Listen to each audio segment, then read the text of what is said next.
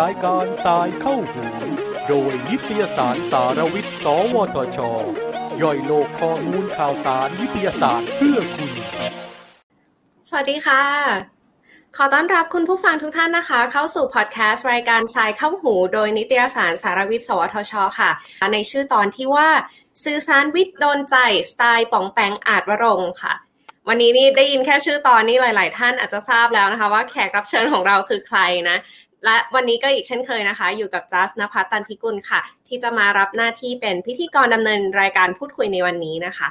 เมื่อพูดถึงการสื่อสารวิทยาศาสตร์นะคะ หลาย ๆ คนก็อาจจะรู้สึกว่าโหเป็นเรื่องยากที่จะเข้าใจนะคะ และการที่จะส่ง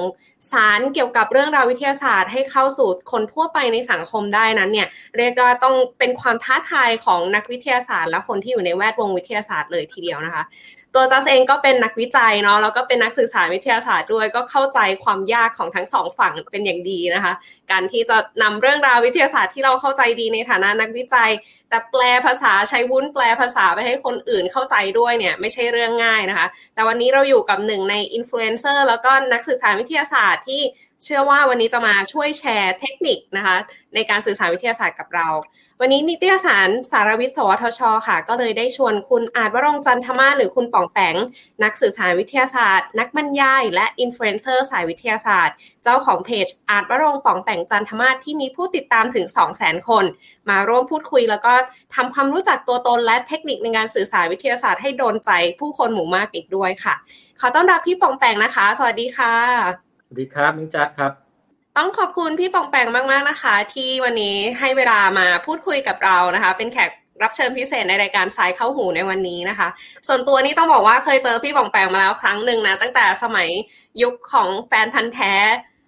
นักวิทยาศาสตร์เอกของโลกตอนนั้นเลยนะคะ ที่รู้จักพี่ปองแปงใหม่ๆเนาะแล้วก็ได้มีโอกาสไปสัมภาษณ์ด้วยออกนิตยสารที่เป็นอีแมกซีนที่จะทำกับเพื่อนๆนะคะ แต่ว่าสิบปีผ่านไปแล้วนะคะ ตอนนี้ก็ ได้มาเจอพี่บอกไปอีกครั้งนี่เดี๋ยวนี้มีฐานแฟนคลับบอกว่าแฟนเพจขึ้นไปสองแสนกับ follower แล้วนะ เดี๋ยววันนี้เลยอยากจะมาแอบถามเทคนิคนะคะ ในการที่จะสร้างฐานแฟนคลับให้คนมาสนใจเรื่องราววิทยาศาสตร์ด้วยนะคะ แต่ก่อนอื่นอยากให้พี่ป๋องแปงช่วยเล่าประวัติ แล้วก็ที่มาที่ไปสักเล็กน้อยว่ามาเป็นอินฟลูเอนเซอร์สายวิทยาศาสตร์หรือนักสื่อสารวิทยาศาสตร์ได้อย่างไรเรียนทางด้านไหนมาค่ะ จริง ๆ ตอนไปเจอน้องจัดตอนนั้นผมยังผมเพิ่งทำแฟนเพจได้ ไม่นานเองมั้งฮะอาจจะสักหลักไม่ถึงปีอาจจะหลักเดือน หรือจำผมจำไม่ได้ด้วยซ้ำว่ามีหรือยังนะเพราะว่าตอนไปออกรายการตอนนั้นเนี่ย ก็ผมผมยังไม่มีแฟนเพจนะถามว่ามาทำได้ยังไงเนี่ย ก็ผมทำงานเป็นด้านนักเขียนมาก่อนนั่นนะครับ ก็จะเขียนเรื่องวิทยาศาสตร์ ลงนิตยสารอเดนะแล้วก็เล่าให้คนทั่วไปเข้าใจง่าย แล้วก็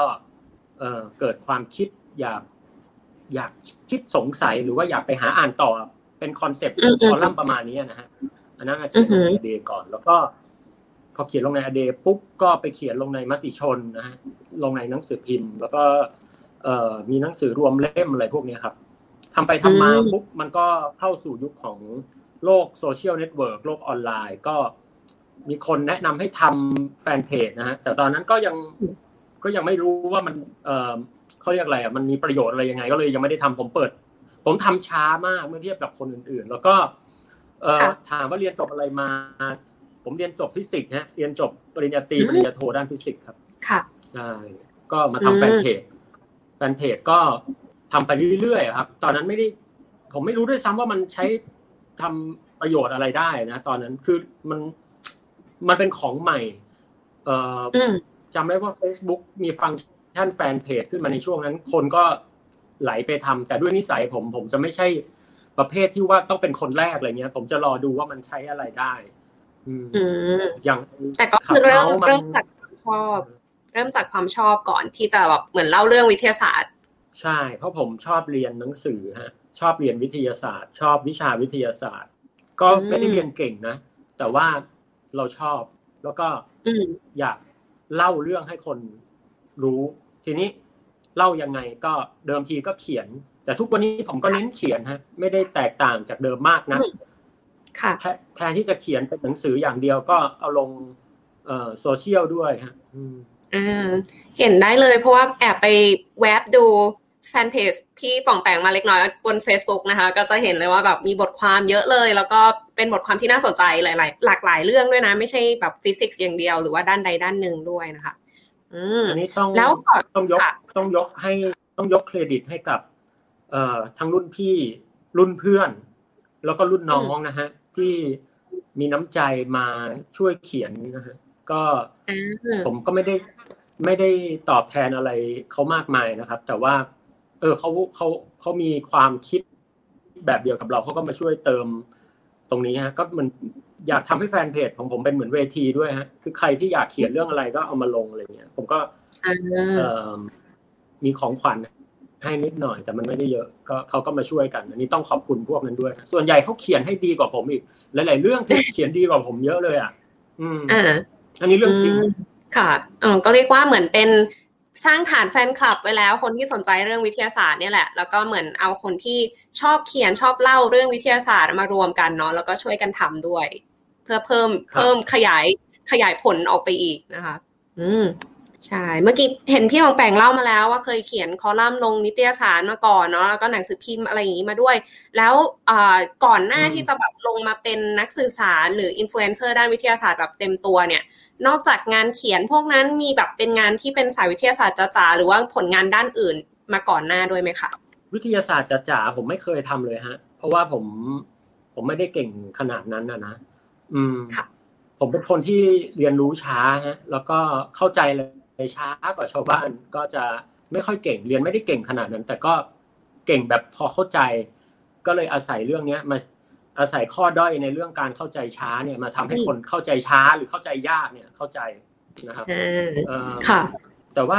ผลงานอื่น ๆ ก็ผมผมก็ชอบคือเรามีความรู้น่ะ เราก็อยากจะเขียนแล้วอยากจะเล่าแล้วก็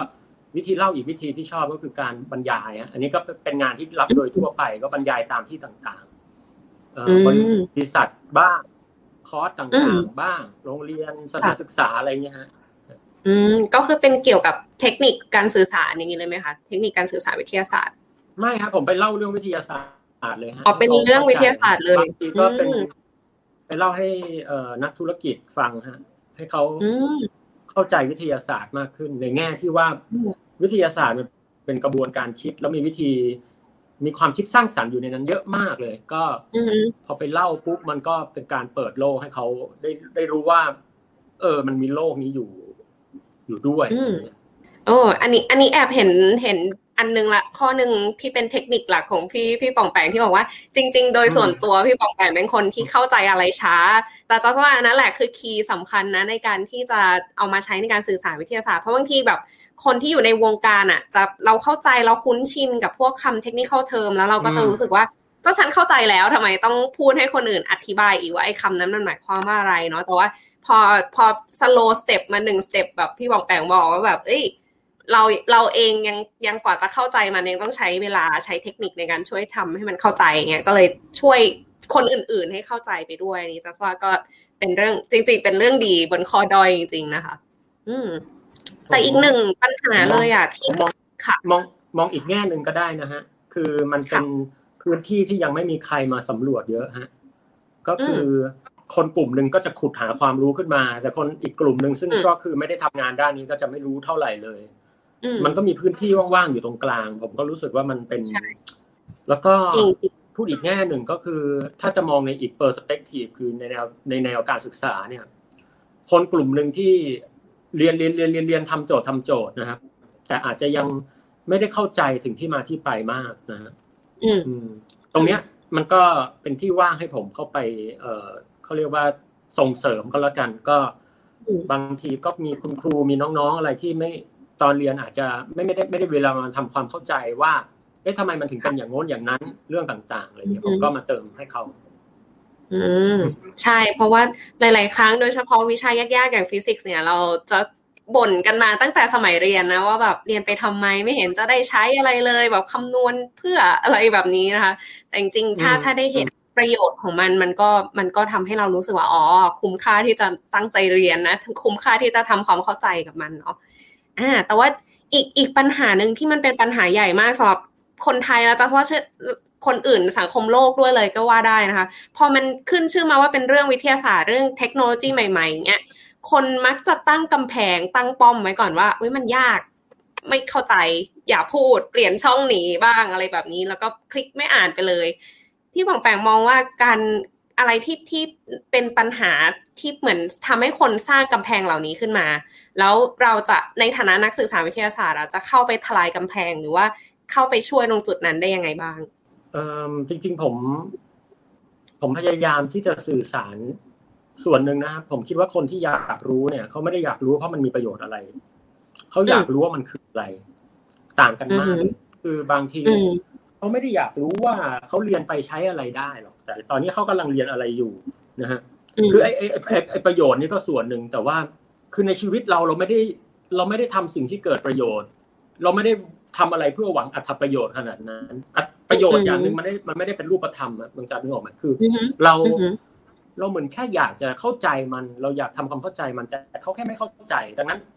ผมบางทีผมไม่ได้เน้นหนักในเรื่องของการพยายามเอาไปใช้ประโยชน์ ทีนี้ที่พูดเรื่องนี้เพราะอะไรเพราะว่าแต่ที่มีคำว่าวิทยาศาสตร์กับเทคโนโลยี ผมพยายามอย่างยิ่งนะที่จะพยายามให้ให้คนหรือประชาชนหรือคนที่ติดตามเนี่ยเข้าใจความสำคัญของวิทยาศาสตร์ แล้วมันมีความแตกต่างจากเทคโนโลยี หมายความว่าอะไรหมายความว่าการใช้งานเทคโนโลยี หรือการเป็นยูเซอร์เนี่ยนะครับมันอาจจะไม่ได้หมายความว่าเขามีความเข้าใจด้านวิทยาศาสตร์เลยแม้ว่าเทคโนโลยีนั้นจะงอกมาจากวิทยาศาสตร์ก็ตาม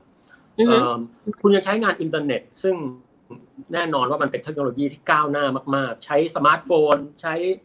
แอปต่างๆ ได้อย่างคล่องแคล่ว โดยที่คุณยังไม่มีความรู้ด้านวิทยาศาสตร์เลยนะดังนั้นเรื่องนี้ผมคิดว่าต้องต้อง อาจจะต้องแยกแยะหน่อยหนึ่งคือผมไม่ได้เน้นหนักเรื่องเทคโนโลยี อันที่จริงคือผมไม่รู้เทคโนโลยีมากมายแล้วคือการมามาถามตอบแบบเนี้ยถือว่าเป็น ถือว่าผมแบบเออก้าวหน้าที่สุดอย่างหนึ่งในชีวิตเราเหมือนกันเพราะว่าผมไม่ค่อยเป็นคนโลเทคนะฮะ อันอันนี้พอออกใช่ไหมแต่ทีนี้ไปโฟกัสที่ตัววิทยาศาสตร์เพียวของมันมากกว่า ซึ่งมันคือกระบวนการคิดและกระบวนการทำความเข้าใจปรากฏการณ์อย่างนี้ต่างหากผมผมผมผมโฟกัสตรงนี้ ซึ่งเอ่อมีคนบอกว่าถ้าเป็นวิทยาศาสตร์แล้วคนจะเบื่อ ผม ผมไม่คิดอย่างนั้นนะผมแค่คิดว่าคนอาจจะไม่ค่อยชอบเรียน เพราะว่าเขาไม่ชอบทำข้อสอบมากกว่า แต่ว่าลึกๆแล้ว ผมไม่เคยเห็นเด็กคนไหนไม่ชอบ ทำการทดลองหรือไม่ชอบไปเล่น ไปดูป่า ต้นไม้ดอกไม้สัตว์ต่างๆอะไรพวกนี้ผมว่าคนชอบชอบดูดาว คนเราชอบธรรมชาติสนใจ สิ่งที่เป็นธรรมชาติสิ่งที่เป็นใช่แล้วหรือแม้แต่คนเราก็เออบางทีใช้ใช้มือถืออยู่ก็งงว่ามันมันมันทำงานยังไงผมว่าคนเราอยากรู้ จริงค่ะ ก็คนอาจจะแบบว่า ถ้าถ้าเป็นเรื่องใกล้ตัวจะค่อนข้างเหมือนโดนใจสัมผัสได้ง่ายกว่า แล้วก็ไม่ได้ไม่ได้รู้สึกว่ามันแบบเอ้ยไม่อยากฟังไม่อยากรู้ แต่ว่าพอมันเป็นเรื่องที่อาจจะแบบมองไม่เห็นอะแบบว่าปฏิกิริยาเคมีอะไรเงี้ยหรือแบบฟิสิกส์ควอนตัมแบบดาราศาสตร์อะไรที่มันจะค่อนข้างไปไกลละคนอาจจะรู้สึกว่าเอ้ยมันสัมผัสได้ยากขึ้น ก็จัดว่าอันนั้นแอบเป็นประเด็นหนึ่งที่แบบเขาจะเริ่มแบบให้ความสนใจน้อยลงไหมมันอาจจะเป็นอย่างนั้นนะแต่ว่า หนังสือวิทยาศาสตร์เล่มนึงที่ขายดีมากที่สุด ก็คือ A Brief History of Time นะครับของซีเฟนฮอว์กิงเนี่ยพูดเรื่องไกลตัวทั้งนั้นเลย ใช่ใช่ใช่เอกภพทฤษฎีควอนตัมทฤษฎีสตริงแต่กับขายดีมันแปลว่าอะไร ผมคืออย่างนี้ไอ้ไอ้คำพูดหลาย ๆคำเนี่ยที่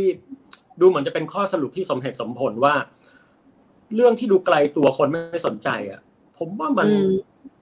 อะ เราควรจะตั้งคำถามว่า มันจริงแค่ไหนหรือว่า อืมทำไมเขาไม่สนใจ หรือมันสนใจเฉพาะกลุ่ม อะแต่แล้วถ้าเฉพาะกลุ่ม เฉพาะกลุ่มเนี่ยมันมันใหญ่พอไหมนะฮะคือหมายความว่าคนสนใจเรื่องเอกภพเนี่ยเออมันอาจจะนิสก็จริงนะฮะแต่แต่นิสเนี่ยไม่ได้หมายความว่าเป็นเป็นคนกลุ่มที่น้อยจนนับจำนวนแล้ว ไม่ถึงสิบคนนะฮะมันอาจจะเป็นล้านคนได้ดังนั้นเมื่อเมื่อเทียบกับอะไรแบบนั้นอะ ผมเลยคิดว่าการสื่อสารวิทยาศาสตร์เป็นเป็นเรื่องที่มีโอกาสแห่งความเป็นไปได้เอ่อสูงนะได้ไม่ผมผมไม่คิดว่าเรื่องไกลตัว มันเป็นเรื่องไกลตัวนะฮะแต่ว่ามันเป็นเรื่องที่คนสนใจเราเรามนุษย์เราสนใจเรื่องไกลตัวนะบางทีเราก็สนใจเรื่องของคนเกาหลี ทั้งที่เขาอยู่ไกลมากเลย แต่ว่า คนแถวแถวบ้านผมหรืออยู่ในละแวกกรุงเทพเลย แล้วก็อาจจะไม่ได้สนใจ แล้วไปสนใจเรื่องคนที่เกาหลีบ้างที่อะไร บางทีเรา มันอยู่ที่ความสนใจ อะ หรือวิธีการสร้างความสนใจมากกว่า อืม อืมงั้นอย่างนี้ต้องต้องถามพี่ป๋องแปงต่อว่า แล้วเรามีเทคนิคอะไรในการสร้างความสนใจ หรือว่าดึงดูดความสนใจของคนเหล่านั้นได้บ้าง ในเมื่อความสนใจแต่ละคนต่างกันไปอาจจะตามพื้นฐาน background แต่ละคนมาไม่เหมือนกัน หรือความสนใจส่วนตัวไม่ไม่เหมือนกัน แต่ว่าจะดึงดูดคนหมู่มากยังไง ให้มาฟังในสิ่งที่เราอยากจะสื่อสารออกไป พี่ป่องแปงมีเทคนิคอะไรบ้างค่ะเออเทคนิคของผมจริง ๆ ก็ไม่ได้ยุ่งยากซับซ้อนนะครับ คือผมพยายามจะเล่าเรื่องที่เขาเกิดข้อสงสัยว่าตอนเรียนเนี่ยเขาเขาไม่เข้าใจผมข้อหนึ่งคือผมก็ไปตอบเขาเท่านั้นเองไม่มีอะไรมากเลย อันนี้คือแบบเบสิกมาก แล้วก็ลองนึก ผมก็ลองนึกไปดูว่าตอนเรียนผมแบบไม่เข้าใจเรื่องอะไร แล้วก็ลองเล่าเรื่องนั้นแบบนี้เป็นต้นเขาก็จะอ๋อพอเขาเข้าใจเขาก็โอเคเอ่ออย่างที่สองจริง ๆ ก็คือว่า ผมพยายามเล่าเรื่องที่ผมคิดว่าผมสนใจ แม้ว่าเขาจะไม่สนใจก็ตามทีก็แล้วแต่เขาแต่ว่าไอ้นี่ก็ต้องยอมรับว่ามันก็จะมีขีดจำกัดในการทะลุทะลวงไปสู่คนหมู่มากได้จำนวนหนึ่ง คือหมายความว่า เรื่องที่ผมสนใจคนส่วนมากก็อาจจะไม่ได้สนใจนะแต่ผมก็ไม่ได้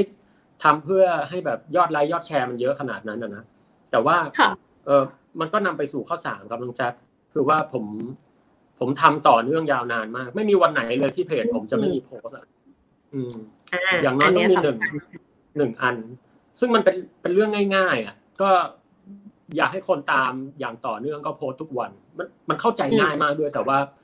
มันทำยาก ใช่ใช่มันมันบางทีมันหมดสต็อกนะเรื่องที่เรามาแชร์หมดสต็อกอะไม่รู้จะเอาอันไหนขึ้นมาใช่ใช่ผมก็ต้อง หาวิธีเล่าใหม่อะนะ เช่น เขียนแล้วก็เขียนแล้วก็เอามาทำเป็น infographics หรืออะไร มันก็จะได้อีก angle หนึ่งมันก็อะไรเงี้ยใช่ใช่หมดหมดหมดสต็อกได้ฮะ แต่ว่ามันมันกลายเป็นว่ามันทำให้ผมอะต้อง consume หรือสูบเอาความรู้อย่างต่อเนื่องมามัน มันเป็นปฏิกิริยาที่บีบให้ผมต้องต้องอ่านต้องฟังอย่างสม่ำเสมอมากเรื่อยๆอะก็ใช่กลายเป็นว่าก็ เดือดร้อนนะในช่วงแรกๆพอตั้งหลักว่าอยากจะโพสต์ทุกวัน แต่ปรากฏว่าพอทำไปทำมาก็เป็นรูทีนเป็นนิสัยอ่ากลายเป็นนิสัยไปแต่ช่วงแรกมันก็จะยากเนาะในในตอนแรกที่จะต้องบังคับให้ตัวเองทำให้ได้ทุกวันอย่างน้อยวันละหนึ่งโพสต์ไม่ง่าย อืม แล้วที่สำคัญคือผมก็ เอ่อตอนนี้ก็ทำงานเป็นฟรีแลนซ์นะครับทำมาสามปี เราจำเป็นที่จะต้องใช้มันในการ ดำรงชีวิต คือผมเป็นผมอาจจะพูดได้นะครับ ไม่ได้โอ้อวดนะแต่มันเป็นเรื่องจริง คือผมอาจจะเป็นนักสื่อสารวิทยาศาสตร์ไม่กี่คนที่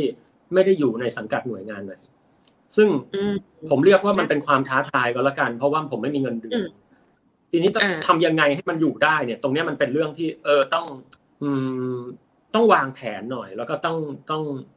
ต้องคิดเยอะเหมือนกันฮะ อืม อืมอืมแต่ว่าข้อดีอีกอันหนึ่งที่จะมองเห็นว่า พี่ป่องแปงก็มีอิสระในการที่จะพูดหรือเล่าหรือนำเสนอเรื่องอะไรก็ได้ ไม่จาเป็นจะต้องฟิกซ์ว่าเป็นเรื่องในองค์กรนั้นๆ เท่านั้น มันก็ทำให้เราไปได้หลากหลายมากขึ้น ไปได้หลายกลุ่ม มันพูดยากนะครับ คืออิสระที่ที่ได้มาต้องแลกฮะคือผมผมไม่ค่อยเชื่อเรื่องความคิดเรื่องอิสระมากคืออย่างนี้เอ่อต่อให้เราอิสระเนี่ย แต่ในที่สุดแล้วถ้าเราต้องต้องหล่อเลี้ยงชีวิตเนี่ย เราก็ต้องรับงานที่อาจจะไม่ได้เป็นอิสระมากอะอือหืออือหือในทางตรงข้ามนะฮะ ถ้าผมยังสังกัดหน่วยงานใดหน่วยงานหนึ่ง เนี่ย แล้วเออก็จำเป็นต้องทำงานให้กับหน่วยงานนั้น แต่ในผมอาจจะนำเวลาว่างเนี้ยมาทำสิ่งที่อิสระ ซึ่งตรงนั้นเนี่ย เอาจริงๆอาจจะเต็มที่มากกว่าผมในตอนนี้อีก เพราะว่า ตรงนั้นอะเขาสามารถทำอะไรก็เกือบจะทำอะไรก็ได้อย่างแท้จริงเลย อย่างของผมเนี่ยเออถ้ามีงานลูกค้ามาก็ก็ต้องทำตามลูกค้า มันไม่ได้อิสระแบบนั้นอืมอืมมันเขาก็จะมี scope มาให้ประมาณนึงอืม ใช่ แล้วก็แน่นอนมันก็มีเรื่องที่ต้องพูดคุยถกเถียง สนุกไม่สนุกผสมกันฮะ แต่ว่า เออผมผมไม่ได้บอกว่าผมไม่ดีนะแต่ผมแค่ชี้ให้เห็นว่ามันมีจุดที่ หลายคนถ้าได้ฟังแล้วเขาคิดว่าอยากมาเป็นฟรีแลนซ์เพียงเพราะว่ามันดูอิสระเนี่ย ผมคิดว่าทุกทุกอิสระมีราคาของมันอยู่ อย่างเช่น บอกว่าเป็นอิสระแล้วทำงานน้อยลงไหมทุกวันนี้ผมไม่มีวันหยุดเลย อืไม่มีเลยพรุ่งนี้วันหยุดคือวันเสาร์เนี่ยผมเออพรุ่งนี้วันหยุดขอโทษทีวันหยุดราชการ ผมก็ทำงาน เสาร์อาทิตย์ ผมก็ทำงาน ผมทำงาน ผมทำงานปีละสามร้อยหกสิบวันนะผมว่าแทบไม่ได้หยุดบางทีผมไปเที่ยวที่ ผมไปเที่ยวปลาย ที่แม่ห้องสอนก็ต้องทำงานด้วยงานไปทำใช่มันแต่แต่ถามว่าทำไมผมถึงเลือกวิถีชีวิตนี้อะนะผมรู้สึกว่ามันไม่มีวันไหนเลยที่ผมไม่อยากทำงานน้องจัดผมรู้สึกว่าผมแบบ ผมทำเพื่อตัวเองและสิ่งที่อยากทำและทำให้คนที่ติดตามเขาเขาได้ความรู้อย่างแท้จริงมันเออแต่ไม่ได้หมายความว่าคนสังกัดไม่ดีนะครับ ผมแค่อยู่ในสังกัดไม่ได้เพราะผมไม่ชอบตื่นเช้าเท่านั้นเองไม่อยากแบบรูทีน แบบเก้าโมงเช้าถึงห้าโมงเย็นแบบนั้นแต่ว่าอันนี้คือเราได้มี manage ตัวเองได้ manage ชีวิตตัวเองได้ว่าว่าจะทำตอนไหนไม่ไม่ผมไม่รังเกียจรูทีนรูทีนเนี่ยเป็นสิ่งสำคัญมากนะหมายความว่าทุกวันนี้ผมก็ใช้ชีวิตเป็นรูทีนคือผมตื่นตรงเวลาอัปเดตทุกวันคือทำทุกอย่างเป็นรูทีนรูทีนเหมือนการตีเหล็กนะ คือถ้าคุณจะเก่งขึ้น ผมเชื่อว่าคุณต้องทำอะไรสักอย่างซ้ำๆหน้าเบื่อรูทีน ถ้าเราไม่ทำอะไรที่เป็นรูทีนเราจะไม่เก่ง แต่ว่าผมไม่ชอบตื่นเช้า มันเป็นปัญหาเดียวที่ทำให้ผมอยู่สังกัดหน่วยงานไม่ได้อ่าถ้ามีที่ไหนสักแห่งบอกผมว่าเข้างานสิบเอ็ดโมงได้อะผมสมัครเลยเอาเลยไปเลยเนี่ย ตรงนี้ผมประกาศมีที่ไหนไหมตอนตอนผมทำงานประจำผมก็ถามว่าเป็นไปได้ไหมที่จะเข้างานสิบเอ็ดโมงเขาก็บอกว่าเป็นไปได้ แต่ต้องเป็นแบบเป็นบอร์ดเป็นอะไรอะไรเครื่องนั้นอะผมว่าเออไม่เป็นละ อ่าเข้าใจเข้าใจอ๋ออันนี้มันแมชกับไลฟ์สไตล์เรามากกว่า แล้วก็ได้ได้ทำในจุดที่ตัวเองชอบ คือเห็นแล้วแหละว่าพี่พี่บอกแบ่งทำเริ่มจากความชอบของตัวเอง แล้วก็เหมือนแบบขยายฐานความชอบนั้นไปสู่วงกว้างมากขึ้น แล้วก็พยายามยังทำอยู่ทุกวันนี้ก็ไม่ได้รู้สึกว่ามันเป็นการแม้จะต้องแบบทำอย่างสม่ำเสมอ ต้องมีอัปเดตทุกวัน แต่เราก็ยังรู้สึกว่ามันเป็นอะไรที่แบบอยากทำอยู่ทุกวัน อันนี้ก็เป็นอีกหนึ่งอันที่เคล็ดลับความสำเร็จด้วยนะคะ อืม ไม่ไม่ไม่อย่าเรียกสำเร็จเลย ผมไม่รู้ผมสำเร็จหรือเปล่าผมออกมาได้แค่สามปี แล้วก็ ผมไม่ได้มีรายได้เยอะถึงขั้นพูดได้ว่าแบบ เออมามาสิที่นี่คือแบบ เอ่อการขุดน้ำมันหรือขุมทรัพย์แห่งความมั่งคั่งอะไรขนาดนั้นผมหล่อเลี้ยงตัวเองได้นะแล้วก็ผมไม่มีครอบครัวไม่มีรถยนต์อะไรเงี้ย มันก็โอเคฮะอ่าก็อยู่ได้ แล้วก็ได้ทำในสิ่งที่ตัวเองรักอันนั้นสำคัญ แต่ว่าการวางแผนการเงินเนี่ยสำคัญมากทีเดียว ซึ่งผมผมถูกสั่งสอนมา โดยหัวหน้าที่ที่ผมทำงานด้วยนะครับ ท่านก็สอนเรื่องการวางแผนการเงินหลายอย่างทำให้ผมลาออกมามาอยู่ได้อย่าง เอ่อหมดกังวลไประดับหนึ่งอืมเอออันนี้ก็สำคัญเป็นฟรีแลนซ์ก็ต้องรับผิดชอบตัวเองทั้งหมดเนาะมันมันต้องดูแลให้ได้ทุกด้าน ใช่ ถึงแม้เราจะได้ทำในสิ่งที่เรารักเราชอบ แล้วก็ ได้ได้เงินมาจุนเจือตัวเองด้วย แต่ว่าได้ประโยชน์ให้กับสังคมด้วย แต่ว่าในระยะยาวเนาะก็ต้องก็ต้องวางแผนให้ตัวเองอยู่ได้ระยะยาวด้วยอ่าแล้วก็เห็นว่าค่อนข้างจริงๆผมค่อนข้างแนะนำให้กับคนที่อยากทำงานนะว่าให้ให้สังกัดหน่วยงาน ผมค่อนข้างเชียร์ให้สังกัดหน่วยงานไม่มีข้อเสียอะไรสักอย่าง คือถ้าคุณตื่นเช้าได้ ซึ่งมันก็ไม่ไม่ใช่เรื่องเสียหายนะหรือว่าถ้าเกิดคุณแบบทำงานในช่วงเวลาทำงานได้ ซึ่งซึ่งมนุษย์ก็ทำอย่างนั้นน่ะ ผมก็อื ผมคิดว่าก็โอเคนะ แล้วก็เข้าไปเรียนรู้ระบบของหน่วยงานก็เป็นเรื่องที่ไม่ได้เลวร้ายอะไร ผมผมผมรู้สึกผมได้อะไรตอนทำงานประจำเยอะมากเลย อืมอืมอืมก็อาจจะเป็นอีกอีกประสบการณ์หนึ่งที่ต่างออกไปจากชีวิตฟรีแลนซ์เนาะแต่ก็ตอนนี้ก็เรียกว่าพี่ป๋องแป๋งก็มาใช่ก็ก็เรียกว่าสร้างฐานแฟนคลับ แล้วก็ขยายไปอีกหลากหลายแพลตฟอร์มด้วยใช่ไหมคะ ที่ทำเรื่องสื่อสารวิทยาศาสตร์นี้ เท่าที่จะเห็นอ่า เห็นมาก็มีเฟซ Facebook แน่นอนเพจเนาะที่ตอนนี้มี 2 0 0แสนกว่า follower แล้วมี YouTube ด้วย แล้วยังกระจายไปถึงBlockdit Twitter พอดแคสต์ Clubhouse ด้วยนี่อันนี้คือเรียกว่าจะไปทุกแพลตฟอร์มแล้วนะคะ อันนี้นี่เข้าใจว่าเริ่มแรกๆ นี่น่าจะเป็น Facebook เพจก่อนเนาะแล้วทำไมถึงเริ่มที่จะคิดแตกกระจายออกไปแพลตฟอร์มอื่น ๆ ด้วย หรือว่า ตามเทรนด์ว่าคนเริ่มเริ่มมีแบบคิด Twitter กันหรือคิด Clubhouse กัน หรือพี่ป๋องแป๋งมองว่ามันเป็นช่องทางที่สื่อสารได้หลากหลายวิธีมากขึ้น จริง ๆ ผมทำทวิตเตอร์ก่อนแฟนเพจนะอ้าวอ๋อโอเคแล้วทำอยู่นานมากแล้วก็เออผมก็ทวิตความรู้ต่างๆ จนมีหนังสือรวมเล่มจากทวิตเตอร์ผมไปละเล่มหนึ่งนะขาดไม่แต่ก็เออ ผมไม่ค่อยเข้าใจธรรมชาติของทวิตเตอร์จนถึงวันนี้ก็ยังไม่ค่อยเข้าใจ แล้วก็ขยับไปที่ Facebook ดูแฟนเพจแล้วก็พบว่า เออ มันมีธรรมชาติบางอย่างที่ตรงกับเรา เราสามารถเล่ายาวได้มากขึ้นเนอะแต่สุดท้ายผมโฟกัสที่ Facebook นะ แล้วก็ YouTube เนี่ยจริง ๆ ก็ไม่ได้ตั้งใจที่จะทำให้มันแบบเป็นกิจลักษณะขนาดนั้น แต่ว่ามันเกิดจากการที่ผมเล่าเรื่องในในในในเพจ Facebook แล้วก็เอาคลิปไปลงแค่นั้นน่ะแหละ แล้วปรากฏว่าลงไปลงมามัน ตอนนี้ผมเริ่มเห็นนะ วันนี้เลยนะ ผมเริ่มเห็นว่า YouTube เนี่ยไปได้ ตอนนี้ผมจะเริ่มมาโฟกัส YouTube แล้ว แต่ว่าขับเฮาเนี่ย มีน้องคนหนึ่งเขาชวนผมไปไปไปสัมภาษณ์นะฮะแล้วก็เขาชอบขับเฮาแล้วพอดีว่าขับเฮาเนี่ย ตอนที่ออกมาใหม่ๆ คนเขาฮิตกันมาก แต่มันต้องมีอินไว้อะไรผม ผมไม่อยากไปรบกวนคนให้มาชุเชิญ ผม ผมไม่อยากได้รับคำเชิญไง เออ แล้ว มันยกยกเลิกระบบนี้ไป ผมก็เลยคิดว่า เออลองเล่นดูซิเป็นยังไงเท่านั้นเองตอนนี้ก็ไม่ค่อยได้ไปเล่นแล้วอืมผมจัสเองก็ไม่ได้ไม่ได้ใช้กระจายไปทั่วนะอะไรนะอืมอืมอืมจัสเองก็ไม่ได้ใช้ขับเฮาส์ค่ะ แต่ว่าก็พอรู้ว่ามันก็เป็นอีกช่องทางหนึ่งเหมือนได้คุยกันโต้โต้กันสดๆเนาะเหมือนใครจะขึ้นมามาแชร์ไอเดียหรือมาคุยกันพูดถามได้ ใช่ แต่ข้อผมเห็นข้อด้อยบางอย่างคือเอ่ออันนี้เป็นความคิดส่วนตัวคือ อะไรที่พูดในคลับเฮาส์เนี่ยมันระเหยไปหมดเลย มันไม่ได้ติดตรึงอยู่ใน คือถ้าเป็นวิดีโอ YouTube มันก็จะฝังอยู่ใน YouTube ถ้าเป็น live Facebook ก็จะฝัง อันนี้คือพูดเสร็จหายเลยนะ อ๋อ มันไม่ได้ record เลย อืม คือจริง ๆ มันเป็นทั้งจุดอ่อนและจุดแข็ง คือนั่นแหละ แต่ผม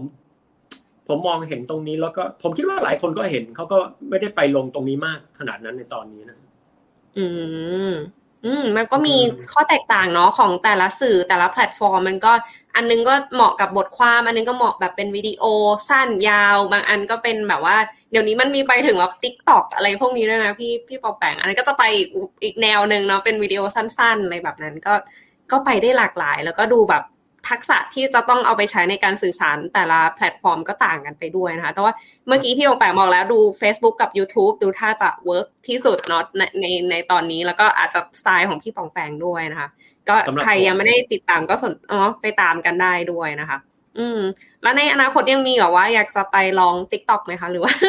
หรือว่าไปแบบว่าแพลตฟอร์มอื่นอีกบ้างหรือรู้สึกว่า happy กับตรงนี้แหละสองจุดนี้แล้วก็จะโฟกัสเลย ผม ผมอยากจะไป TikTok มากเลย แต่ผมไม่เก่งวิดีโอ ก็ลองถามหารุ่นน้องพ้องพี่กันอยู่ ว่าใครจะมาช่วยได้แต่ก็ยังเอยัง คือจริง ๆ ต้องบอกว่าทิกตอกอะ ผม ผมไม่ได้เล่นนะ ผมแค่เห็นโอกาสบางอย่าง เพราะว่าตอนนี้เห็นเอ่ออย่างเพื่อนที่รู้จักคนหนึ่งเนี่ยเขาไปทำเขาทำอยู่ไม่กี่วันคนตามเป็นแสนแล้วอะแต่ไปดูคลิปปุ๊บเขาก็ไม่ได้ตัดต่อดูดูไม่ยากอะไร แต่มันนั่งคิดอีกทีเอ้ ไม่ได้ยากเนี่ย เพราะว่าเราดู แต่ถ้าไปทำอะมันมันคงมีขั้นตอนอะไรหลายๆอย่างต้องคิดเยอะ อืมอาจจะต้องคิดเยอะว่าจะทำยังไงสั้น ๆ อืม ใช่ของบางอย่างดูดูง่าย จนกระทั่งเราเห็น มันเหมือนเรา มันเหมือนเราบอกว่าให้เดินไปตรงภูเขาเนี่ยใกล้ๆเนี่ยชี้ไปแล้วมันใกล้แต่แบบ พอเดินจริงอะอ้วกเลยไม่ใกล้ใช่ใช่แล้วผมไม่ใช่คนที่แบบพร้อมจะลงทุนลงแรงขนาดนั้น ตอนนี้ก็เลยลองลอง ลองศึกษาดูห่างๆก่อน รอให้มันแบบนิ่งกว่านี้นิดนึง ค่ะแต่ Facebook Facebook กับกับ YouTube อะ YouTube ค่อนข้างนิ่งมาก จริงๆ นิ่งกว่า Facebook อีก Facebook นี่เปลี่ยนกฎเรื่อยๆ อ๋อใช่ มันจะมีเดี๋ยวอัปเดตมีอะไรอย่างนี้เนาะ หรือแบบไอจีก็เป็นไอจีก็จะเป็นแบบเดี๋ยวมีเปลี่ยนแบบออปชันนู้นนี้ในการโปรโมทเพจก็จะเปลี่ยนไปเรื่อยๆ ก็ต้องอัปเดตตามนะคะไอจีนี่ผมไม่ ผมมันรู้สึกผมไม่ค่อยเหมาะมากเลย เพราะว่าแบบมันเน้นรูปใช่ใช่มันไม่ได้เน้นไม่ได้เน้นบทความใช่ อืม เพราะว่าเห็นชัดเลยเวลาเข้าไป Facebook พี่ป่องแปงอะชัดเลยว่าเป็นแบบเน้นบทความซะส่วนใหญ่ก็จะแบบเต็มเต็มแล้วก็ได้ได้บทความเต็มเต็มด้วย ครบครบถ้วนกว่าอืม เออจริง ๆ เว็บเคยอยากทำนะ ตอนเนี้ยก็แต่ก็ยังไม่ได้ทำเพราะว่าแบบ ค่าทำเว็บมันก็ราคาสูงถ้าถ้าจะทำแบบสวยๆนะฮะถ้าทำแบบกิ๊กก๊อกก็ไม่แพงหรอก แต่ผมก็ ก็คิดว่าอยากจะทำแล้วก็ทำดีๆ แต่ทีนี้ก็แบบ เออยังไม่มียังไม่มีคนมาช่วยอะไรเงี้ยฮะก็เออมีหลายอย่างที่อยากให้ทำอยากอยากลองไปสำรวจ แต่ว่ายังไม่ได้ทำแต่ผมก็ไม่ได้เดือดร้อนมากคือ ผมเป็นคนไม่เดือดร้อนกับการแบบตกรถอะ อืมอ่าอ่าไม่ได้รีบต้องกระโดดเข้าไปเลย ดูดูดูลาดดาวก่อนอะไรช้าๆเป็นข้อเสียนะ เพราะว่าอย่างอย่างคนรู้จักผมหรือแบบผู้หลักผู้ใหญ่คุณสุทธิชัยหยุ่นอะไรเงี้ยเขาก็แบบมีอะไรใหม่เขาแบบเข้าไปแบบคนแรกๆแล้วทำแบบปางหมดเลยอะเออแต่ผมไม่ผมก็มาเรียนรู้ตัวเองว่าเราไม่ได้มีพลังหรือความสามารถหรืออะไรก็ทำเท่าที่ทำได้ครับ อาจจะอยู่ที่สไตล์ด้วยสไตล์เราเป็นเป็นแนวไหนเนาะแต่ว่าอีกอันหนึ่งที่จะว่าอยากอยากรู้เทคนิคจากพี่ปองแปงคือ สร้างฐานแฟนคลับยังไงให้มันได้มาจนถึงสองแสนกว่ากว่า follower ตอนนี้ เข้าใจว่าหนึ่งใน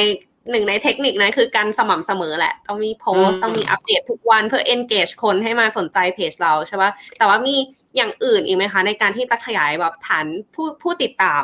ในหลาย ๆ ช่องทาง อืม เป็นคำถามที่ดีนะ จริง ๆ แล้วผมคิดว่าการการการพยายามทำทุกวันเนี่ย มันไม่ได้แค่ทำให้คนเห็นเยอะนะฮะเราทำเพื่อฝึกตัวเองด้วยนะหมายความว่า ถ้าเราทำทุกวันน่ะ แรกคนอาจจะไม่ค่อยสนใจ แต่พอเราทำไปสักสองเดือนน่ะ เราจะได้คิดแล้วว่า เอ้ยไอ้หกสิบอันที่อย่างน้อยๆที่เราทำทุกวันเนี่ยนะฮะหกสิบเรื่องเนี่ยมันมันมีเรื่องไหนดีไม่ดีเพราะอะไร พอเราได้ได้สังเกตตรงนี้ปุ๊บเราก็จะปรับตัวได้ผมว่า มันมันไม่ใช่เรื่องของความสม่ำเสมอที่จะทำให้คนมาสนใจอย่างเดียว ผมว่าหัวใจมันคือการทำอะไรสม่ำเสมอ มันทำให้เรา ได้เรียนรู้ตัวเองได้ได้เก่งขึ้น แล้วก็ อืม นอกจากทำทุกวันแล้วเนี่ย ผมผมมีเคล็ดลับข้อหนึ่งที่ไม่เคยพูดที่ไหนนะก็คือว่า ผมพยายามจะดูว่า คนอื่น ๆ ที่เขาทำแล้วเวิร์กเนี่ยเขาทํำยังไง อ่าจริงๆก็สำคัญ ผมว่าสำคัญมากน้องจัดคือ มันไม่มีเหตุผลที่เราจะไปเริ่มใหม่ คือในเมื่อผมเป็นคนที่เข้าทีหลังอะมันมีคนที่ทำสำเร็จไปแล้วนับไม่ถ้วนแล้ว เราก็ไปดูสิเอ๊ะเขาทำยังไงวะเออเฮ้ยอันนี้ work มากเลยอะเออลองทำดูดิอะไรเงี้ยคือเราก็ไม่ได้ไปเรียนแบบ หรือก๊อปบทความเขาอะนะแต่เราดูสไตล์แล้ว เอ๊ะเฮ้ยมันเล่าอย่างนี้ไว้อะไรเงี้ยผมว่าต้อง ผมว่าอาจจะมันบางคนเขาก็จะรู้สึกว่าเอ้ยไปก๊อปเขาหรือเปล่าอะไรเงี้ย ผม ผมคิดว่าก็ก็อาจจะถ้าเรียกว่าก๊อปก็อาจจะใช่ คือเราไม่ได้ก๊อปเนื้อหา เราก๊อปวิธีเล่าเรื่องเราแล้วเราก็จับผสมคนนั้นคนนั้นคนนี้ไม่รู้สิก็ผมทำอย่างนั้นอ่าศึกษาจากคนที่ประสบความสำเร็จมาแล้ว หรือว่าแบบได้ได้ระดับหนึ่งแล้วทำมามีประสบการณ์มากกว่าเราว่างั้น แล้วก็เรียนรู้เทคนิค อืม มันจะทำให้เราไม่ต้องเริ่มจากศูนย์น่ะ มันก็ดีนะ เรายืนบนไหลยักษ์อะ ดีกว่าแบบว่าโหเริ่มไปได้เร็วกว่า เออ ไปได้เร็วกว่าด้วย อืม ดังนั้นผมเลยคิดว่าถ้าจะถ้าจะทำแบบให้ให้ให้โตนะฮะ ก็ เออซึ่งผมไม่ได้เน้นโตมากนะ ก็ทำให้ต่อเนื่องฮะ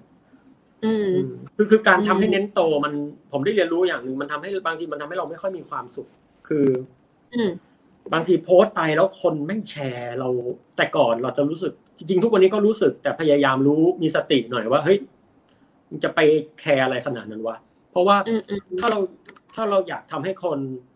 แชร์เยอะอะบางทีเราสูญเสียเป้าหมายของเรา มัน มันเป็นเรื่องที่ต้องเรียนรู้ ผมยัง ผมยังอยู่ใน step เรียนรู้นะ เลยไม่ได้อยากบอกว่า อ๋อ เนี่ยคือสำเร็จอืมอืม อืมอืมก็เหมือนกับต้อง ต้องปรับป รับกลยุทธ์ไปด้วยระหว่างทางดูตามแบบว่าการเติบโตแต่ละช่วง เชื่อว่าแบบจะดึงดูดคนร้อยคนก็ประมาณหนึ่งเนาะจะดึงดูดพันคนแสนคนมันก็อีกอีกระบบอีกระแบบหนึ่งเนาะว่าว่าจะทำยังไงหรือเอาเทคนิคไหนมาใช้ แต่ว่าเห็นเลยที่พี่บอกพี่ป๋องแป๋งมีแล้วก็คือความสม่ำเสมอ แล้วก็การแบบศึกษาเรียนรู้ไปกับจาก feedback คนดูเนาะคนฟังหรือว่าคนที่รับสารว่า แบบไหนที่ดูแล้วดึงดูดใจได้ แบบไหนไม่ work ก็เปลี่ยนแบบนั้น แล้วก็เรียนรู้จากผู้ที่ มีประสบการณ์มากกว่าหรือสำเร็จมาก่อนด้วย อืมใช่อันนี้สำคัญมากเลยคือมันผมเป็นคนมีครูอะผมก็มองว่าคนพวกนี้ก็เหมือนครูที่เขาอาจจะไม่ได้สอนเราโดยตรงนะครับ แล้วก็เออแต่ไออย่างเรื่องที่บอกว่า ไม่ไอไอเรื่องที่บอกว่าพยายามไม่ยึดติดกับกับยอดอะ ผมว่าสำคัญนะ เพราะว่าถ้าทำไปแล้วมันแล้วมันทำให้เราสูญเสียเรื่องที่เราอยากเล่า อะ เออ อันนี้ค่อนข้าง ส่วนตัวผมคิดว่าน่าเสียดาย แล้วก็เออมันเป็นการที่เราต้องแบบ เราวิ่งหาปลายทางที่แบบมันไม่เคยไปถึงนะฮะเช่น ถ้าวันนี้คนแชร์ยี่สิบต่อไปถ้าไม่ไม่ถึงยี่สิบเราจะเฟลอย่างเงี้ยมันจะแบบว่าโอ้โหมันจะนั่นเดี๋ยมันจะไม่มันจะทำให้เราไม่กล้าลองอะไรใหม่ ๆ ด้วยนะอ่าอ่า เหมือนถ้าเราอยากลองอะไรใหม่ๆหลอกตัวเอง อืมใช่มันจะไม่ค่อยมีความสุขใช่ คือตัวเลขอะผมผมเป็นคน ผมเป็นผมคิดว่าผมศรัทธาในตัวเลขนะแต่ว่าผมไม่ได้ยึดให้มันเป็นพระเจ้าขนาดนั้น เออมันจะทำให้น้องๆหลาย ๆ คนด้วยนะครับ ที่ผมรู้จักเนี่ยบางทียอดน้อยอะไรเงี้ยเขาก็สูญเสียความมั่นใจไป ผมเข้าใจดีเลย แต่ว่ามันต้องมีสติบางอย่างบอกเราว่า เดี๋ยวก่อนน้อยแล้วเราทำดีหรือยัง มันดีขึ้นได้ไหม ตรงนี้ต่างหากที่สำคัญกว่า ถ้าเราทำดีแล้ว ยังไม่หลอกตัวเองนะฮะ ก็ทำไปเรื่อยๆก่อน แล้วก็ พร้อมกันนั้นก็ถามว่าแล้วมันดีขึ้นได้หรือเปล่า จากนั้นอะ ผมคิดว่า ถึงคนตามน้อยมันก็จะเป็นน้อยที่ที่เราต้องการและจะอยู่กับเรา อะ อือหือ อือหือ อืมเออ อันนี้เมื่อกี้ก็อยากจะถามอยู่เหมือนกันว่าแล้วในในกรณีเนี้ยแบบเออ เวลาคน พวกยูทูบเบอร์อะไรเงี้ยจะเป็นกันเยอะนะ บางทีพอเขาไประดับที่เขาโด่งดังมากๆ จะเริ่มกดดันตัวเอง เหมือนเริ่มแบบไม่ได้ละยอดวิวฉันไม่ถึงที่เคยได้อะไรเงี้ย อันนี้เมื่อกี้พี่บอกแปลงพูดมาจะสวัสดีว่าแบบ มันต้องอยู่ ต้องสุดท้ายก็ต้องมาโฟกัสที่ตัวเองเนาะว่าเราอยากทำตอนตอนแรกที่อยากทำอะทำเพื่ออะไรสื่อสารอะไรออกไป ไม่สูญเสียความเป็นตัวเอง ไม่ใช่แบบทำเพื่อเอายอดอย่างเดียว อันนี้ก็สำคัญ แต่อีกอันนึงที่อยากถามว่า แล้วเวลามันขึ้นไปอยู่ในแพลตฟอร์มที่เป็นโซเชียลมีเดียค่ะบางทีมันมี feedback จากคนดูคนฟังคนอ่าน หรือถ้าบางทีเราไปแตะประเด็นที่มันแบบ อาจจะก่อแบบค่อนข้าง sensitive อาจจะก่อให้เกิดความโต้เถียงหรือความขัดแย้งกันขึ้นได้อะไรเงี้ย มีมีประสบการณ์ไหมที่แบบว่าพี่ป๋องแป๋งอาจจะดึงเอาเรื่องมาเรื่องหนึ่งมาพูดหรือมาเล่า แล้วอาจจะแบบไปเกิดแบบให้คนขัดแย้งกัน หรืออาจจะแบบว่าเหมือนคนมองมองต่างมุมกันมาถกกันบนเพจเราอะไรแบบเนี้ย แล้วเรารับมือกับกับเหตุการณ์สถานการณ์นั้นอย่างไรในฐานะ ที่เราเป็นคนกลางที่พยายามสื่อสารเรื่องนั้นออกไปโอ้คำถามเนี้ยผมว่า ดีนะเออแต่ก่อนตะเกียผมบอกว่าเรื่องตัวเลขอะครับ มันไม่ใช่แค่ยูทูบเบอร์โด่งดังนะ ที่จะรู้สึกกดดันตัวเอง อย่างที่ผมบอกอะคนเริ่มทำก็กดดันตัวเองใช่ใช่ใช่คือการกดดันตัวเองมันเกิดขึ้นกับทุกระดับเมื่อไหร่จะถึงร้อยอะไรเงี้ยใช่ อืมล้านก็อยากได้ล้านห้าบ้างละร้อยก็จะเอาพันอย่างเงี้ยมันมันเป็นจริง ๆ มันเป็นมันเหมือนดาบอะฮะ มันทำให้เราเติบโตนะแต่ว่าถ้ามันทำให้เราแบบ เสียความเสียเสียคุณภาพอะผมใช้คำนี้ดีกว่า ไม่ไม่ต้องตัวตนอะไรมากมายก็ได้แต่ว่า มันทำให้เราเสียคุณภาพที่เราต้องการในตอนแรกมันจะ เออมันน่าเสียดาย มันถึงต้องมีแก่นอะไรสักอย่างที่เราจะยึดติดไว้ แล้วก็ไม่ปล่อย ผมคิดว่าอันนี้สำคัญ เอ่อที่น้องจันถามว่าอะไรนะฮะเอ่อยูถ้าทำไปแล้วคนดราม่าใช่ไหมอันนี้ผมคิดว่าทัวลงอะไรแบบนี้ต้องทำใจมากว่า ถ้าเราทำงานสื่อแล้วสักวันหนึ่งมีคนมา มาไม่เห็นด้วยกับเราหนึ่งนะฮะสองคือจับผิดเราสามคืออะไรพวกเนี้ย ธรรมดาผมว่า ผมว่าเป็นเรื่องที่ธรรมดา แต่ผมจะเล่าอย่างหนึ่งให้ฟัง มันจะมีคอมเมนต์บางชนิดที่บอกว่าผมผิดแล้วก็ชี้ว่าตรงเนี้ยผิดทำไมเป็นอย่างนี้ล่ะอะไรอย่างเงี้ย ผมจัดคอมเมนต์ประเภทนี้อยู่ในแรง S class คือ S คืออะไรคะ หมายถึงแรงที่เหนือ A ผมผมจัดคอมเมนต์ประเภทนี้ว่า เป็นคอมเมนต์ประเภทที่ผมจะต้องขอบคุณเขา เพราะว่าเขาอ่านหนึ่งคือเขาอ่าน ข้อสองคือเขาอุตส่าห์มีน้ำใจมาพูดว่าผมผิด ซึ่งการจะบอกใครสักคนว่าผิดเนี่ย มันไม่ใช่เรื่องของเขา มันไม่ใช่หน้าที่เขาเลย เขามีน้ำใจมาบอกผมนะแล้วก็แถมยังบอกด้วยนะครับ ว่าผิดตรงไหนบางคนก็บอกว่าที่ถูกคืออะไร ไอ้ตรงนี้แหละ คือสิ่งที่ผมแบบ ต้องขอบคุณเลยอันนี้ไม่ใช่ดราม่าแต่ต้องการจะบอกว่า ส่วนตัวผมจะมองว่าคอมเมนต์นี้เป็นคอมเมนต์ที่ทรงคุณค่าที่สุด หลาย ๆ คนที่แต่มาพูดว่าตรงเนี้ย ผมพิมพ์ผิด ผมก็จะขอบคุณ ส่ง inbox มาหรืออะไรผมส่งหนังสือให้ทั้งนั้นนะฮะ หลาย ๆ คนผมส่งหนังสือให้เลยเพราะว่า ผมถือว่าเขามีน้ำใจมากเป็นเหมือนครูที่มาบอกเรา เป็นเหมือนเพื่อนที่มาแบบ เออ อยากให้เราทำดีนะอะไรเงี้ย อันนี้โอเคนะแต่ไอประเภทที่แบบว่า เออ ไม่ได้เรื่องเลยอะไรเงี้ยผมก็มาบ่นอย่างเดียวก็บ่นบ่นอะไรเงี้ยผมก็ ผมไม่ค่อยอ่านนะฮะพวกนี้แล้วก็บางทีถ้าเข้ามาเถียงกันบางทีถ้ามันแรงเกินไปเนี่ย ผม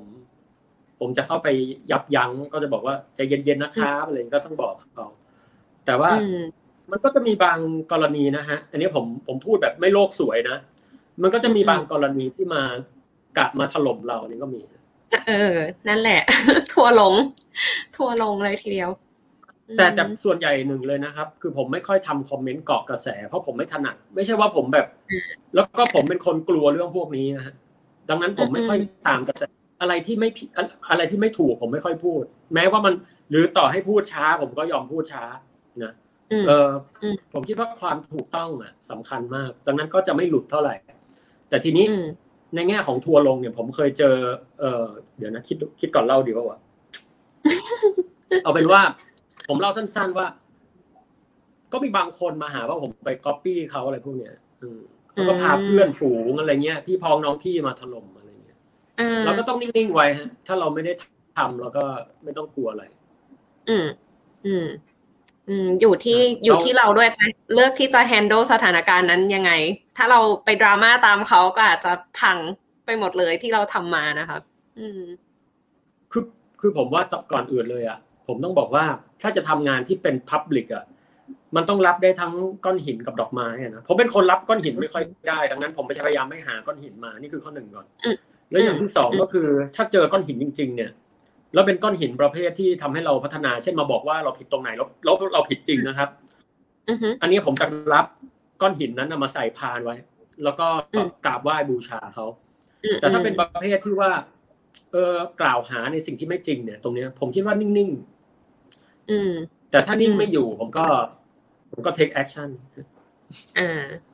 เพราะยังไงเราก็ยังเป็นเจ้าของพื้นที่ตรงนั้นเนาะเราก็มีสิทธิ์ที่จะควบคุมสถานการณ์ในในพื้นที่ของเรา ส่วนใหญ่ผมจะใช้วิธีตอบแบบแบบไม่พับลิกก่อน แล้วก็ส่วนใหญ่จะเข้าใจกันว่า อย่างเช่นการที่บอกว่าผมไปก๊อปเนี่ย ผมก็จะบอกว่าผมเนี่ย ไม่ก๊อปเพราะเพราะอะไรอย่างเงี้ยเขาก็จะสุดท้ายแล้วหลักฐานมันทนโทษครับน้องจัดมันก็ชัดเจนอยู่แล้วจะสังเกตว่าผม ผมไม่ค่อยมีดราม่านะอืมอืมอืมใช่ไม่ไม่เหมือนเพจใหญ่ ๆ ที่อื่นเท่าไหร่ ใช่บางทีบางทีอย่างที่พี่บอกแบบถ้าแบบเป็นเรื่องที่เกาะกระแสมากเรื่องกำลังท็อปฮิตบางทีรีบกระโจนเข้าไปพูดเรื่องนั้น หรือไปไปเขียนเกี่ยวกับเรื่องนั้น บางทีก็สร้างความดราม่าขึ้นทันทีได้เหมือนกัน แต่ว่าบางทีเราเราสโลว์ดาวลงนิดนึง ให้มันเรื่องมันเพลาๆแล้วค่อยมาเขียนบางทีจะแบบนำเสนอได้ได้ได้จะว่าแบบปลอดภัยมากขึ้นนะสำหรับคนคนเขียนหรือคนเล่าเรื่อง อืใช่มีมีตัวอย่างหนึ่งโทษทีผมขอแทรกมีเนาะมีมีมี ผู้ติดตามท่านหนึ่งนะเขาเนี่ยพยายามแย้งทุกคนที่มาคือเรื่องอะไรก็ตามที่ที่ผมโพสเช่น ผมเล่าเรื่องว่าโลกกลมมันกลมเพราะอะไรเขาก็จะมาบอกว่ามันแบนเพราะอย่างนี้อย่างนี้อย่างนี้ ไอ้แบบนี้ผม ผมโอเค เพราะว่าตักกะของเขาเนี่ยน่าคิด แล้วมันก็ทำให้คนอื่น ๆ เนี่ย มาตอบเขานะฮะคือหมายความว่า ไอ้ไอ้ประเภทว่าแย้งด้วยเหตุและผลแม้มันจะผิดก็ตามนะ ผมโอเคมากเลย คือ ก็เขาคิดแบบนี้ด้วยตรรกกะแบบนี้มันก็จะชวนให้ผมหรือแม้แต่คนอื่น ๆ มาถกเถียงกันว่า เพราะอะไร อย่างนี้โอเค อืมแบบนี้ผมชอบมากเลย คือคนที่มาที่นี่เราบอกว่าสิ่งที่ผมผิดนะมันผิดเพราะอย่างนี้นะเออเพราะเพราะเขาคิดอย่างนี้เนี่ย คนอื่นว่าไงล่ะเรื่องนี้ผมโอเค อ่าเป็นการดิสคัสกัน ไม่ใช่มาเถียงอย่างเดียวแต่ว่าเหมือนแบบนำเสนอฝั่งเขาฝั่งเราแล้วทำความเข้าใจกันดู มันก็แลกเปลี่ยนความคิดดี แต่ไอ้ประเภทแบบว่า เออ เขียนไม่ได้เรื่องเลยอะอะไรเงี้ยหรือว่าแบบว่า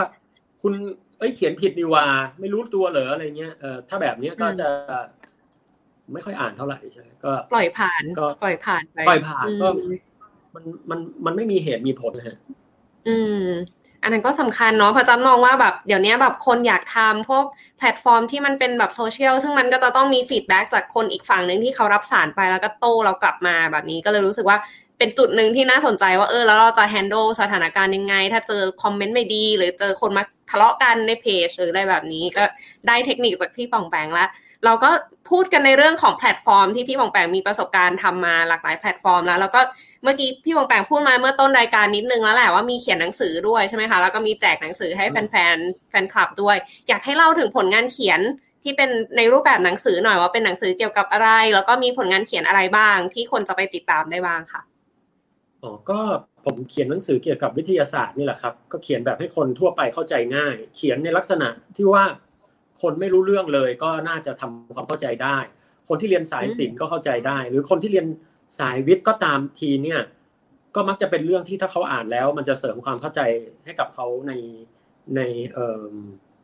ในการเรียนการสอนอะไรพวกนี้ผมเขียนแนวนี้ก็หนังสือก็มีหลายเล่มมี เออล่าสุดผมเขียนเกี่ยวกับคณิตศาสตร์น้องจัดก็เขียนให้คนเข้าใจว่าเรียนคณิตศาสตร์ คือคณิตศาสตร์คืออะไรก่อน เรียนไปทำไม เออมันน่าสนใจยังไงอะไรเงี้ยฮะ อืมอ๋อโอเค ก็เผื่อใครที่สนใจจะได้ไปติดตามงานเขียนของพี่ปองแปงนะคะ นอกเหนือไปจากในแพลตฟอร์มต่างๆ ที่พูดมาตั้งแต่ต้นแล้วด้วยนะคะ และท้ายๆนี้ค่ะอยากให้พี่ปองแปงฝากอ่าให้ถึงคุณผู้ฟังนิดนึงว่าความสำคัญเกี่ยวกับการสื่อสารวิทยาศาสตร์ ในสังคมไทยโฟกัสที่สังคมไทยเลยละกันว่าสำคัญอย่างไรทำไมจะต้องมีนักสื่อสารวิทยาศาสตร์ จะไปอยู่ตรงจุดไหนของสังคมได้บ้าง แล้วจะช่วยสร้างให้ สังคมไทยเป็นสังคมแห่งการเรียนรู้วิทยาศาสตร์ได้อย่างไรบ้าง ผมผมอะคิดว่านักสื่อสารวิทยาศาสตร์เนี่ย มีความสำคัญเช่นเช่น นักสื่อสารด้านอื่นนะฮะหมายความว่าอะไร หมายถึงว่าในแต่ละวงการเนี่ย มันมีความรู้อันลึกซึ้งที่น่าสนใจอยู่เต็มไปหมด แต่คนที่นำมาสื่อสารเนี่ย ยังอาจจะยังมีไม่เยอะ ก็จริงๆอยาก ให้สังคมเรามีนักสื่อสารวิทยาศาสตร์ นักสื่อสารเศรษฐศาสตร์ สังคมศาสตร์ ทุกด้านทุกด้านแหละศิลปะ ศิลปะอย่างเงี้ย เออ รูปนี้มันสวยยังไงทำไมได้รางวัลสมมติ พูดได้ไหมเอามาถกเถียงได้ไหมทำไมรูปนี้มันก่อให้เกิดประเด็นดราม่าเออเรื่องพวกนี้ผมว่าต้อง ผมว่ามันนักสื่อสารการแพทย์อย่างเงี้ยเออผมว่ามันต้องยิ่งมีหลายด้าน ผมว่ายิ่งดีต่อต่อสังคม คือแทนที่ มนุษย์เราจะมีความรู้กระจุกอยู่ที่ใดที่หนึ่ง มันเริ่มพอมันเริ่มแผ่ออกไป ผมคิดว่ามันมีความสำคัญตรงที่มันช่วยการประกอบการตัดสินใจของเราด้วยนะครับ เช่นว่า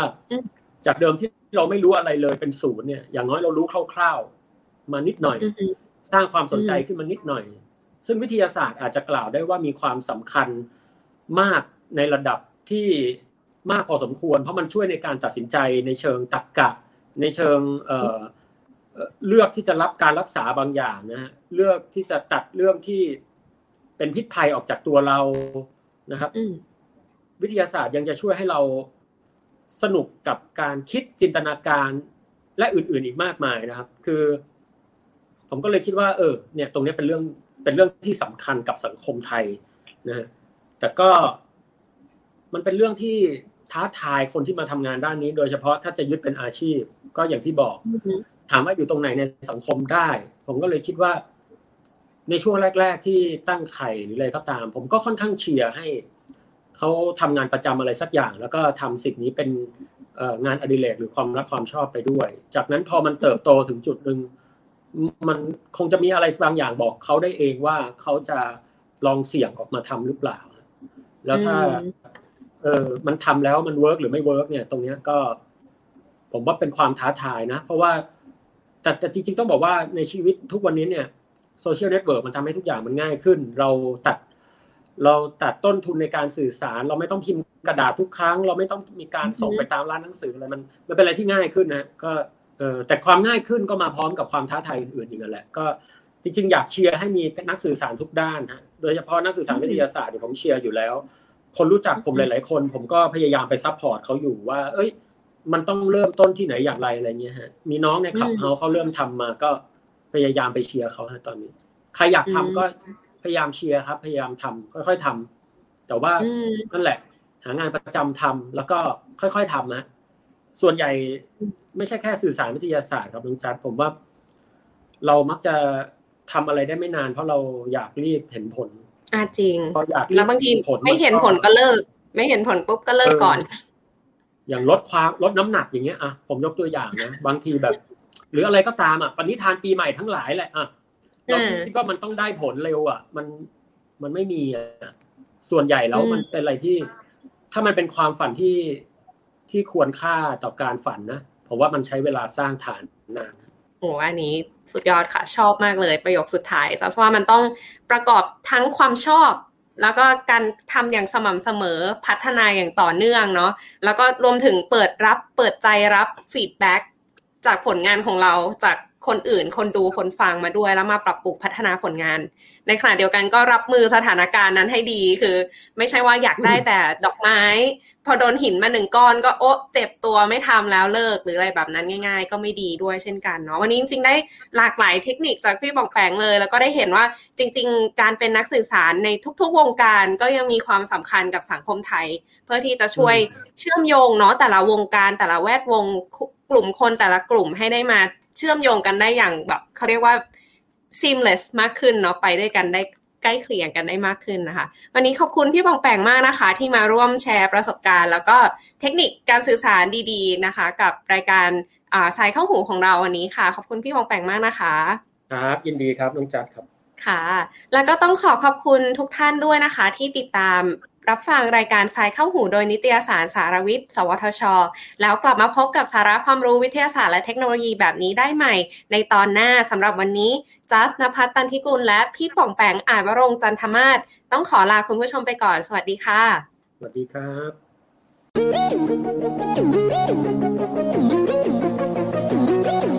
ติดตามรับฟังรายการสายเข้าหู ได้ทุกวันอังคารทางนัสดาพอดแคสต์และแฟนเพจนิตยสารสารวิทย์